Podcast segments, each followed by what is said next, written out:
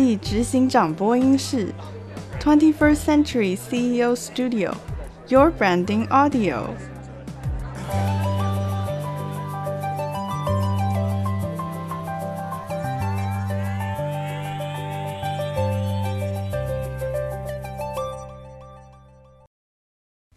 大家好，欢迎来到二十一世纪执行长播音室。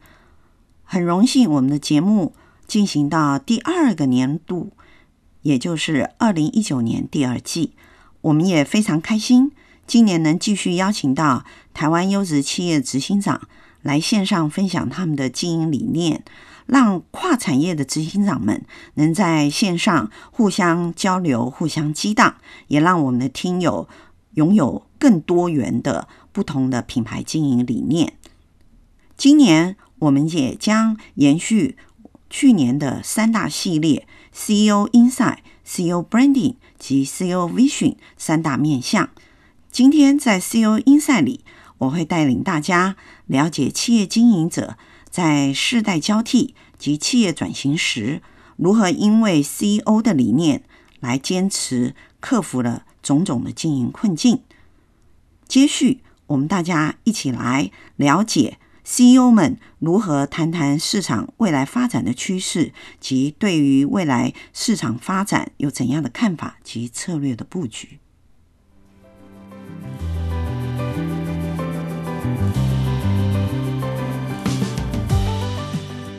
华夏玻璃在第四代接班以后，以打造新品牌的策略，带领整个家族企业转型。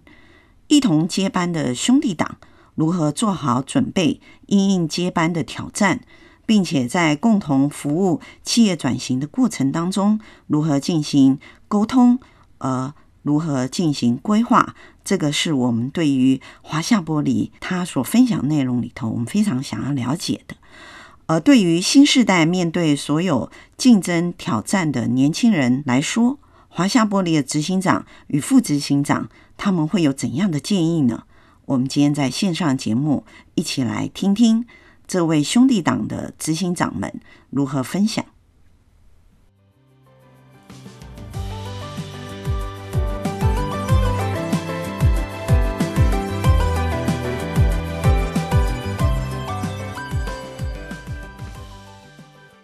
这是有史以来第一次，两位年轻的我们称为接班人吧。嗯，或者是说企业里头的执行的最高阶的主管一起上我们的线上的节目，这是一个非常难得的机会，因为我们可以在这里头一呢了解一下华夏玻璃他们在现在及未来他们要走的企业的方向。那第二个呢，当然我一定也非常好奇，大家也一定想知道兄弟党如何齐心齐力一起为企业来发展。来奋斗，来合作。那当然呢，我们也希望挖掘一些他们的挑战，因为兄弟党之间的合作就跟公司里头各个组织一样哈，职位里头一定有一些挑战，它是需要融合的。那我们等一下就请执行长跟副执行长为我们分享一下。那我想第一个问题呢，其实也不叫问题啦，因为其实华夏玻璃我们知道它其实是一个非常悠久的企业。然后执行长跟副执行长其实是第四代，嗯，是的，应该是说你们公司已经像台湾的食品业一样进入到所谓的百年企业，才会进到第四代嘛，哈、嗯嗯。那我们也可以看到，就是说四代接班，我们说一个企业的经营，它进到接近百年的时候，它有非常重要的资产。嗯，可是呢，呃，它也会有一些它需要转型改造的部分。嗯，所以我也想先问一下执行长，嗯，您在华夏玻璃服务大概多少年的时间？我这样稍微讲一下好了哈，嗯，就是说我在美国求学的时候，其实那时候在二零零八年的时候，从那个时候我已经开始有第一年的时间，大概半年的时间，我再去。美国纽约的摩根大通银行，就是投资部的银行，担任那个财务分析师。前半年的时间，我其实在华夏玻璃已经有做了实习，所以说我跟华夏玻璃就是说的渊源哈。其实，在我正式启动我父亲启动我们的接班计划是在二零一二年底，在一三年的时候，我从美国的 NBA 回来接班。可是，其实，在二零零八年好，在二零一零年的时候，我都有分别在公司做了大概半年的实习左右。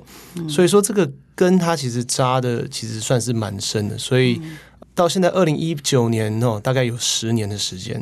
哦，所以这个十年计划也是我相信我父亲他当初有他的考量，就是说他先用。所谓的这种比较潜移默化式的方式，哈、嗯，就是说，哦，你回来没有叫你要接班，你纯粹就是在公司稍微看一看啊，看看对玻璃有没有兴趣。呃，我父亲他用了一个办法，他就是所谓的叫做太子师傅，简称太傅。太子师傅他的角色就是说，他让我知道说，哦，我对这个产业，第一，希望我能够培养起对玻璃的兴趣；嗯、第二，开始让我去从。不管是行销啊，或者人事的方面，从比较不需要技术层面的方法去切入我们这家公司这样子，所以我觉得他的用心在这一块是非常良苦的。是我，我觉得你父亲非常像一个专业的策略家，因为他要让年轻的儿子有一次在美国受专业的商学训练的，嗯，能够回来接所谓玻璃传产这件事。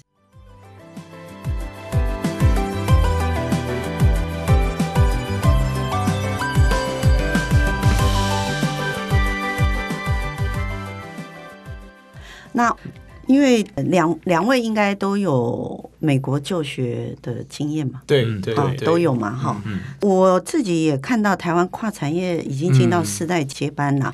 那大部分世代接班，因为台湾的创业者也蛮希望说，年轻的接班者可以吸收更多西方他们比较先进的科技也好，或是一些比较具产业知识也好。嗯，那。我想了解一下，就是说，如果从你们两位，我们先问一下执行长，嗯，从执行长你，你虽然你爸爸是策略家，嗯，阶段性让您接触华夏玻璃哈、嗯、这个船产，可是你还是愿意接班呢、啊？你没有逃跑啊，嗯，好，你也没有说 no，对不起，我就不喜欢，我就要去做我想做的事，嗯，你觉得站在一个接班者的角度，当你准备好要接班之前，应该要有什么样的心态吗？我我觉得我这样子来分享好了，嗯、就是说，因为台湾的企业呃百分之八十都是中小企业，只有百分之二十是像台积电或者鸿海，嗯、所以那种大集团的哈。嗯、所以在找寻所谓的接班人，我认为在台湾的企业里面是非常困难的，嗯、因为你找所谓的专业经理人，专业经理人他的角色就是专业经理人。嗯对，所以说我我这么强调两个专业经典，就是他非常的 professional，然后他是一个很好的经理人。可是对于说你整个企业未来，比如说十年、二十年甚至一百年的发展，他是不会去等到那个地步的。嗯，好，因为这个东西只有说你自己董事会指派的人员下来，才有可能去说想到整个企业或者家族的人员去下来去看，才想到整个企业的长期发展。这个是第一点。那第二点就是说，那现在有很多的第二代或者甚至第三代、第四代在考虑说接不接班的问题。那常常有所谓的小孩子不愿意接，或者小孩子愿意接。那以我我自己的立场来讲是这样子，因为我看到说，第一个企业的人才真的很难找，你要找到一个愿意说把企业的利益放在长期来看的这种接班人，我觉得在台湾的市场其实非常非常困难。好，所以说。如果自己的子女他没有想要往这个方向发展的话，其实企业他必须要去寻找所谓的外部力量，哦，不管说你去找到所谓的私募资金啊，或者说找到其他的方式啊，去重组你的企业，那我觉得那是第一代，就是说第一代的董事长他们需很需要去做到的事情。哦，那我当初你刚问的另外一个问题是说，为什么我愿意回来接班，对不对？我其实看到的是说，因为。华夏玻璃，它在台湾的玻璃界有它的举足轻重的地位。嗯、那如果说我们没有回来去把这个企业在做永续跟传承的话，其实，在以台湾来讲，它的玻璃产业可能会丧失百分之五十的产能。嗯，哦，那我觉得，因为玻璃它其实对我们的永续生态其实是非常非常好的。哦，它是百分之百环保。哦，然后它可以可再使用、可再回收，是哦，所以说我觉得这样子百分之五十的产能就这样子消失掉，我觉得是蛮可惜的。因为我也看到说，一个企业，尤其是老企业，像就华夏玻璃九十五年、九十六年，你需要去翻转它，需要去改变它，那是需要很长的耐性跟动力。那一般的专业经理人，你说要他有十年的耐性跟动力，我自己是打一个问号。我不是说专业经纪人他没办法做到，我相信有些专业经理人也是可以做到，可是需要在还看不到未来的情况之下，保持这个热情，然后撑个十年二十年，我觉得可能只有老板的第二代或是第三代才有办法去撑起这个热情，这是我看到的一个点。这样是，所以你应该提到，就是说，如果站在接班人哈，嗯，家族接班人的角度的话，你觉得要先准备好你的韧性跟耐性，对。对不对？因为第一个需要沟通嘛。我们刚才听两位啊年轻的接班者沟通这件事，要花很多时间，要花很多时间。一是向上沟通，二呢是平行沟平行沟通，然后又要向下沟通。对，你有三面要看。是是是。那副副执行长，因为呃，应该是执行长先进，对我先回来嘛，哈，先回来，然后副执行长再回来，我拉他进来公司。对，你为什么愿意回来？是算一个心态和想法的转变嘛？那基本上，我哥刚才讲的就是一个将近百年企业放掉很可惜。但是在我听到说，哎，他二零一三年先回去了，那我就可以继续做我自己想做的事情。在二零一三年以前，是我是想法是这样子。嗯，先稍微讲一下好了，因为我在大学毕业的时候，我就去了日本。那当时是觉得对日本感觉非常有兴趣，想去看看不同的世界、不同文化，因为以前都在美国嘛。然后没想到一去日本之后，当时住在东京，我就待了六年。哦，那中间一开始去的时候也是抱着玩的心情去的，因为大学毕业嘛，每个人的玩心都比较重，然后想说趁年轻的时候多看看、多走走。嗯，那嗯，人生有时候就是。一段接着一段的选择，那我就很刚好了，找到人生第一份工作在日本，然后工作两年之后，我又在决定在那边修 NBA 嗯，然后修完 NBA 之后呢，当时我老爸有给我一些 hint，就说，哎、嗯，你是不是该回来了？你有没有找到其他工作啊？怎么样的？那当时我哥也是有说，哎，Winston，你未来会想做什么？有没有想要有机会来加入华夏博维这个团队？嗯所以在二零一三年的时候呢，哥就从台湾飞来日本找我。那当时说是以玩的名义，当时他是说：“诶，那你如果说将来你决定要台湾的话，我觉得非常强烈建议你回要回到我们家族企业。” 可是我当时的想法是说：“诶，既然你都回去了，那家里有大哥撑着，应该没问题吧？”嗯。然后我又很巧，我又在呃日本就找到银行的工作，在 Mitsubishi USA。然后就是说，因为我觉得自己本身对金融业没有什么概念，就想去那边学习看看，所以不不好意思，两位，呃，我在那边再继续工作。嗯，可是，一直到呃差不多二零一四年底的时候，呃，我哥又再度出征第二次，而且这次他更聪明，三顾茅庐是不是？对，他是把我约到 Okinawa 冲绳，然后还叫了另外一个朋友，就是是说，哎。因为当时呃潜水这个东西还我们大家都还蛮热爱的，然后还是利用潜水之名把我约出来，然后在潜水结束的的时候呢，他又慎重跟我讲一次，你真的要想想看说，呃有有没有机会要回来这样子。那当时我看到他的时候，我在我 NBA 刚毕业的时候，我看到他，对，他的头发都还是黑的。工作一段时间，差不多快两年之后，我看到他。他多了很多白发，那那时候我是心里是一个很大的震惊啊，然后也是一个想法改变，就是说，如果家人一个人要去撑起这么庞大一个企业，然后给这么多压力，那如果我再不回去的话，我将会不会对不起我自己？而且毕竟我也在外面有一段时间了嘛，应该回回回来台湾？看看家人吧。嗯嗯，那那时候我就很不好意思，对跟我的日本老板说：“哎，不好意思，我被家里征召回去了，嗯、所以我就决定回台湾。”是这样子。是是。那呃，我我觉得你哥哥也是一个策略家。那时候是真的白头发还是？那个时候是真的有白头发，因为他到现在还觉得我头发是用染的嘛。可是 那我我在这几年他回来之后，我就说。哎、欸，你看我黑头发长出来了，对不对？嗯、那主要是说你回来让我的压力降低了不少，嗯、是哦，所以应该是应该是这样子的关系的。可是我我想问，可是我白头发也变多了，突然发觉这件事情，可能我把白头发稍微转一些到你那边去，有可能，有可能，有可能。看听得出来，也看得出来，两位呃年轻的接班者，执行长跟副执行长是责任心非常重的人哈。因为责任心重，然后也比较要求结果论的人，对，所以才会把压力放在自己身上。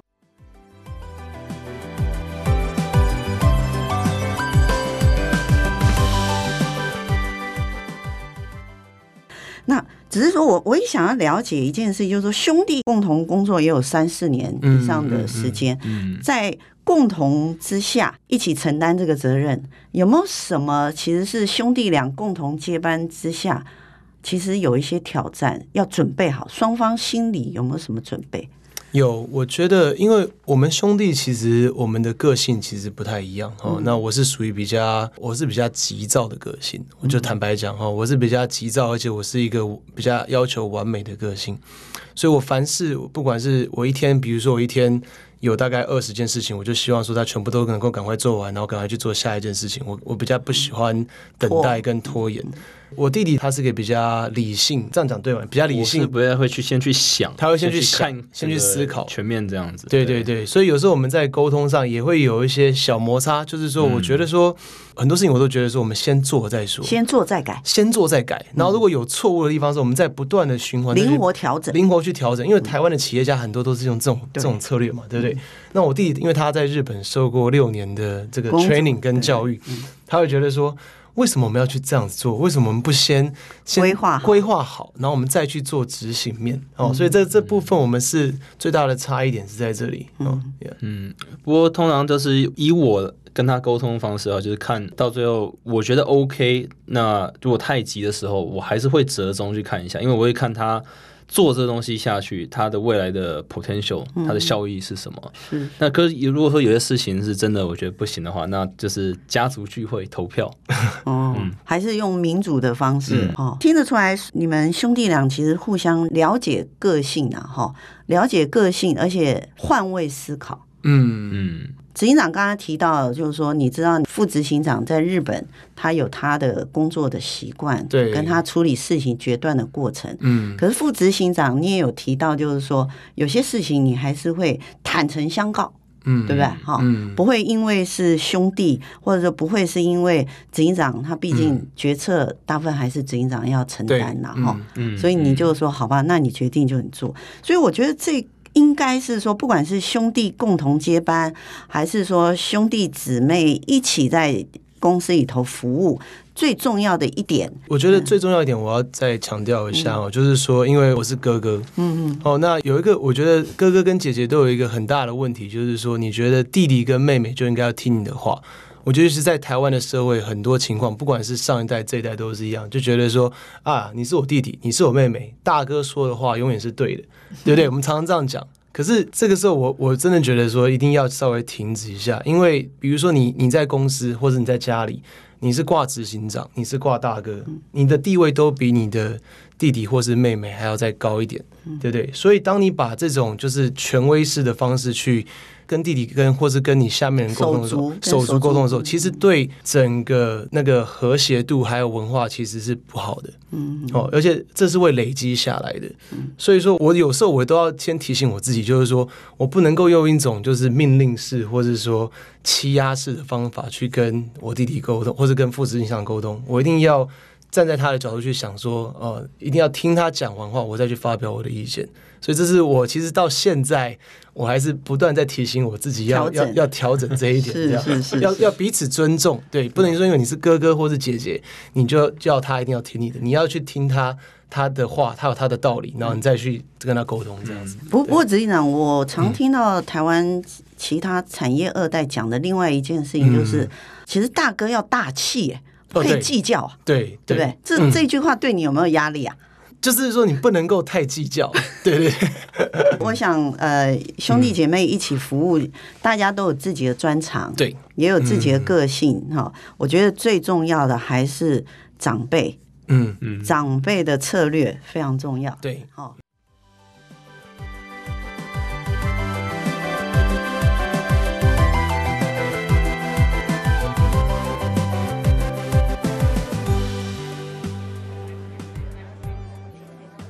我想还有一个问题，就是我想问一下执行长，就是您给二十五岁到二十八岁的年轻人，您会给他一句怎样的话吗？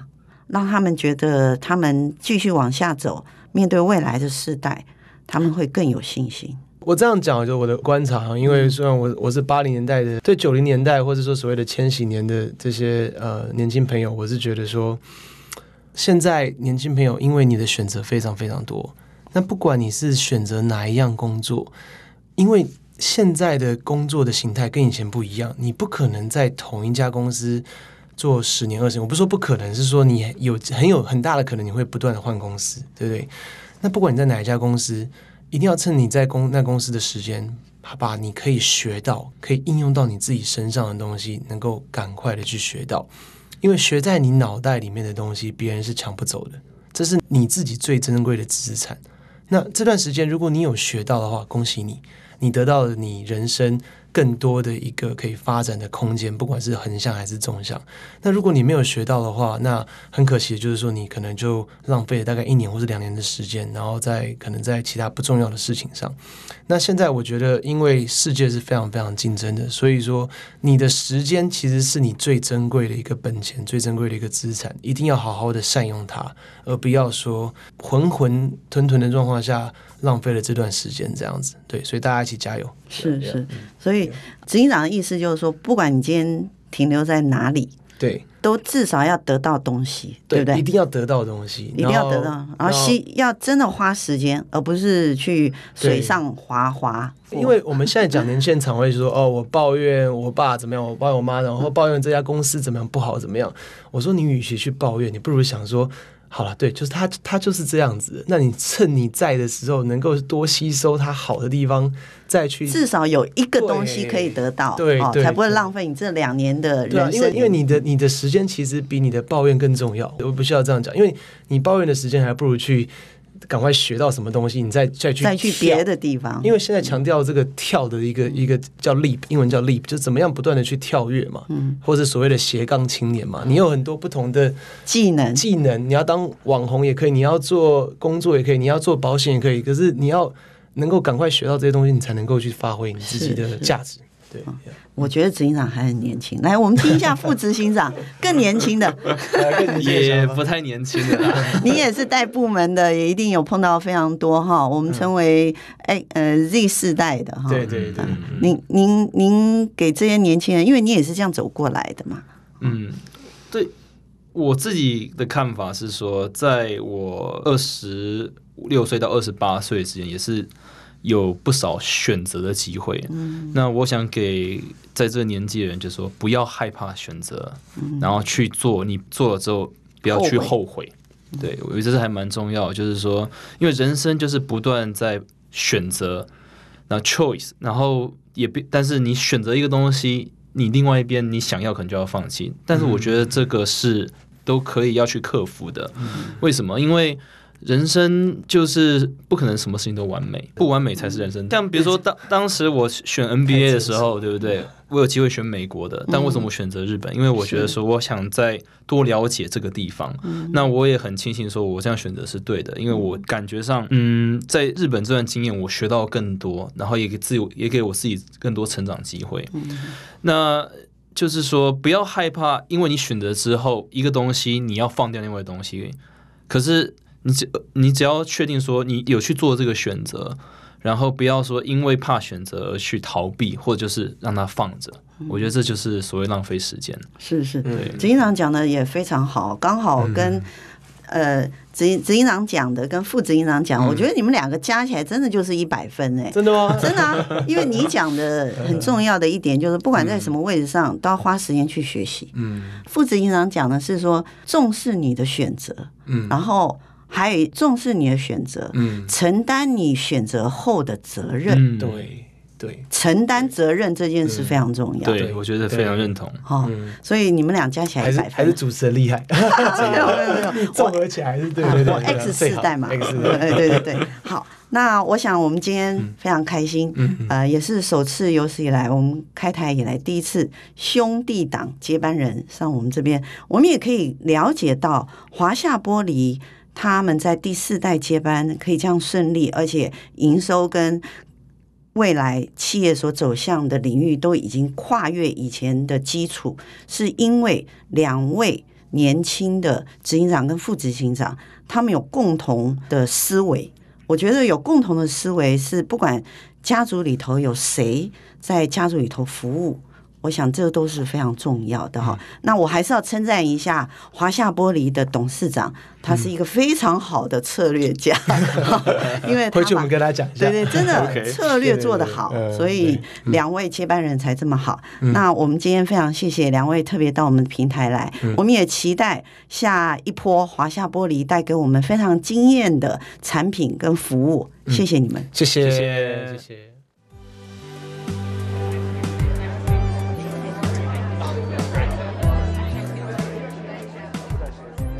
在今天节目当中，华夏玻璃第四代接班的兄弟党执行长与副执行长，他们秉持着不断进步与创新的态度，以创新的思维，让华夏玻璃从代工走到自有品牌，并且领导企业走向品牌永续经营之路。而且兄弟党合作无间。共同承担接班所面对的压力与挑战。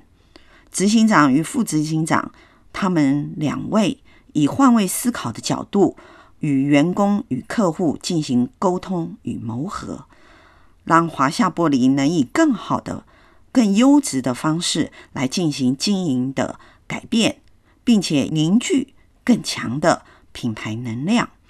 同时，他们以自己年轻人的经验。勉励现代台湾的年轻人，身处于变化多端的这一个世代，不要害怕，积极把握有限的时间，勇敢做下你人生的选择，并且为自己负责。相信在华夏玻璃第四代接班的兄弟党执行长与副执行长携手合作之下。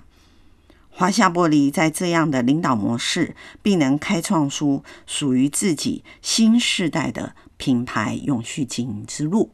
我们期待他们未来更成功的成果。